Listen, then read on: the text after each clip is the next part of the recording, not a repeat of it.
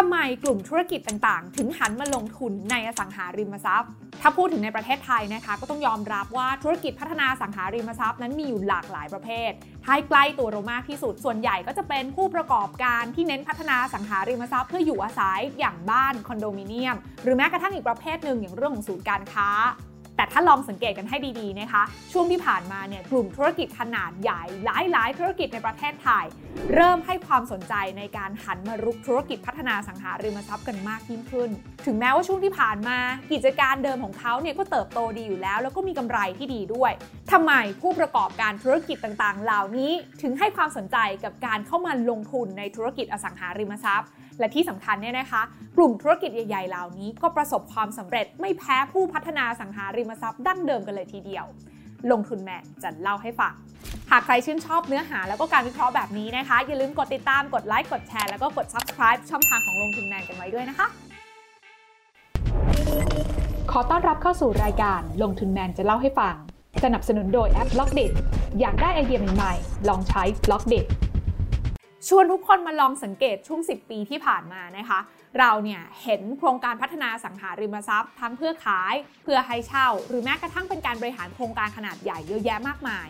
เหล่านี้เนี่ยนะคะต้องบอกว่า background สำคัญเนี่ยเจ้าของธุรกิจเหล่านี้จริง ๆ แล้วเขามาจาก ผู้เชี่ยวชาญธุรกิจด้านอื่นๆค่ะ แล้วก็ลงมารุกธุรกิจอสังหาริมทรัพย์เนี่ยกันมากยิ่งขึ้น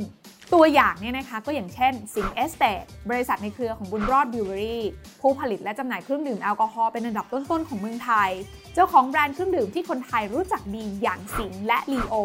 ในแต่ละปีนะคะบริษัทบุญรอดเทรดดิ้งจำกัด มีรายได้รวมหลักแสนล้านบาท และมีกำไรสุทธิหลักพันล้านบาท แต่ยังคงเลือกต่อยอดธุรกิจในด้านอสังหาริมทรัพย์เพิ่มขึ้น เพราะว่าเขาเนี่ยนะคะมองเห็นโอกาสการสร้างรายได้จากทรัพย์สินในรูปแบบของ passive income อย่างเช่นการเก็บค่าเช่า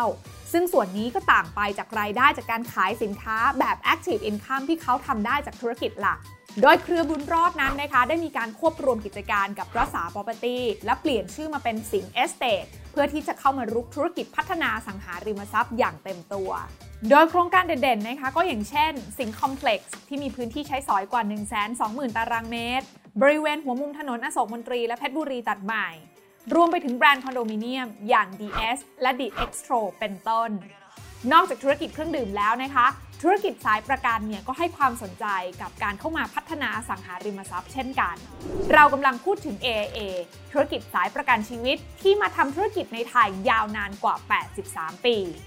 โดย AA นั้นนะคะหันมาต่อยอดแล้วก็พัฒนาสำนักงานเพื่อปล่อยเช่าบนทำเลที่มีศักยภาพค่ะ เพราะนอกจากจะทำให้บริษัทนั้นได้มีโอกาสครอบครองที่ดินแปลงงามๆบนทำเลที่มีศักยภาพแล้ว ยังทำให้บริษัทนั้นมีรายได้จากการเก็บค่าเช่าอีกด้วยค่ะอย่างเช่นอาคาร AA Capital Center อาคารสำนักงานเกรด A บนถนนรัชดาภิเษก อาคาร AA สาทรทาวเวอร์ อาคารสำนักงานเกรด A บนถนนสาทรใต้ อาคารเหล่านี้นะคะมีอัตราค่าเช่าเฉลี่ยอยู่ที่ 1,000 บาทต่อตารางเมตรกันเลยทีเดียว และล่าสุดคืออาคาร AA East Gateway ที่เรียกได้ว่าเป็นอาคารสำนักงานพรีเมียมเกรด A แห่งแรก บนถนนบางนา-ตราด อย่างไรก็ตามนะคะแม้ว่าธุรกิจเหล่านี้จะเข้าสู่วงการอสังหาริมทรัพย์ โดยส่วนใหญ่เนี่ยด้วยการลงทุนเพื่อพัฒนาแล้วก็เป็นเจ้าของเองแต่ก็มีอีกวิธีที่เห็นกันบ่อยๆนะคะ นั่นก็คือเข้าไปถือครองหุ้น หรือว่าเข้าไปร่วมบริหารในองค์กรต่างๆ อย่างบริษัท KPN Land ค่ะ ถือเป็นสายธุรกิจย่อยในด้านอสังหาริมทรัพย์ในเครือของ KPN Group ซึ่งทำธุรกิจเกี่ยวข้องกับสยามกลการ และก็เครือสยามมอเตอร์ ซึ่งถ้าใครพูดถึงชื่อของ KPN เนี่ยนะคะ ก็จะทราบว่าเขาโดดเด่นในสายธุรกิจรถจักรยานยนต์และเครื่องดนตรี ร่วมกับแบรนด์อย่าง Yamaha เดิมทีนั้นนะคะ KPN Land ได้เคยพัฒนาคอนโดมิเนียมในแบรนด์ The Diplomat และ The Capital จากนั้นนะคะก็ได้เข้ามามีส่วนร่วมในบริษัทพัฒนาสังหาริมทรัพย์ ที่มีชื่อว่า Limon Land ปัจจุบัน KPN Land นั้นก็คือผู้ถือหุ้นอันดับหนึ่งที่มีสัดส่วนการถือหุ้นถึง 23.97%โดยมีคุณกรณรงเดชจาก KPN เป็นประธานเจ้าหน้าที่ฝ่ายบริหารหรือว่า CEO ของ r i m o n Land อีกด้วย สรุปแล้วนะคะ ถ้าถามถึงเหตุผลว่าทำไมในยุคนี้ กลุ่มธุรกิจใหญ่ ๆ ถึงหันมาลงทุนในอสังหาริมทรัพย์กัน เหตุผลหลักๆ เนี่ยก็คงเป็นเพราะข้อแรกค่ะ ตลาดอสังหาริมทรัพย์นั้นมีขนาดใหญ่มาก เป็นมูลค่าหลักล้านล้านบาท แถมยังมีความเกี่ยวข้องกับชีวิตของพวกเราทุกคน ไม่ว่าจะเป็นที่อยู่อาศัย ที่ทำงานหรือว่าการใช้ชีวิต ดังนั้นจึงไม่น่าแปลกใจนะคะถ้าเราจะเห็นกลุ่มธุรกิจต่างๆเนี่ยนำกระแสเงินสดที่ได้จากการประกอบธุรกิจหลัก มาลงทุนในตลาดอสังหาริมทรัพย์ ที่ยังมีความต้องการมหาศาลมาดูดซับได้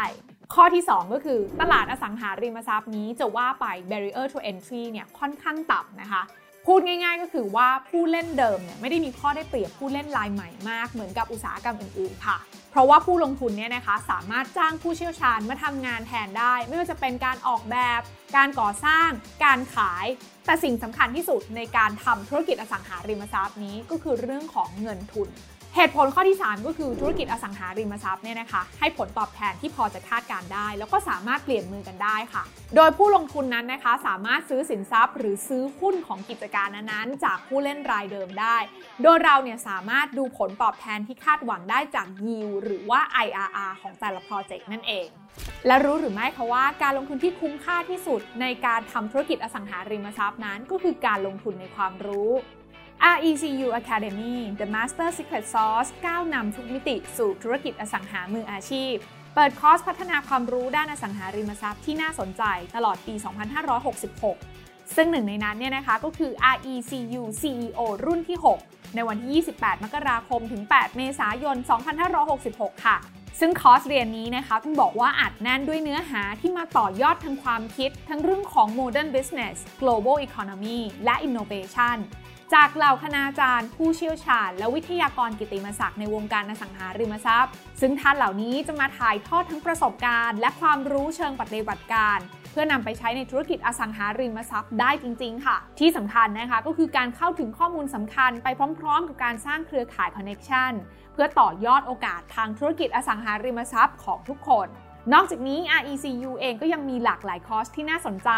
อย่างเช่น Exclusive for New Wave Developers รุ่นที่ 2 RE Focus in Housing Development RECU Junior รุ่นที่ 24 และ RECU Senior รุ่นที่ 66 ทั้งหมดนี้นะคะ ใครสนใจสามารถติดต่อสอบถามและกรอกใบสมัครได้ที่ www.re-cu.com หรือโทรติดต่อ 061-402-3355 และ 061-646-4159 หรือเบอร์ติดต่อ 022141604ถึง5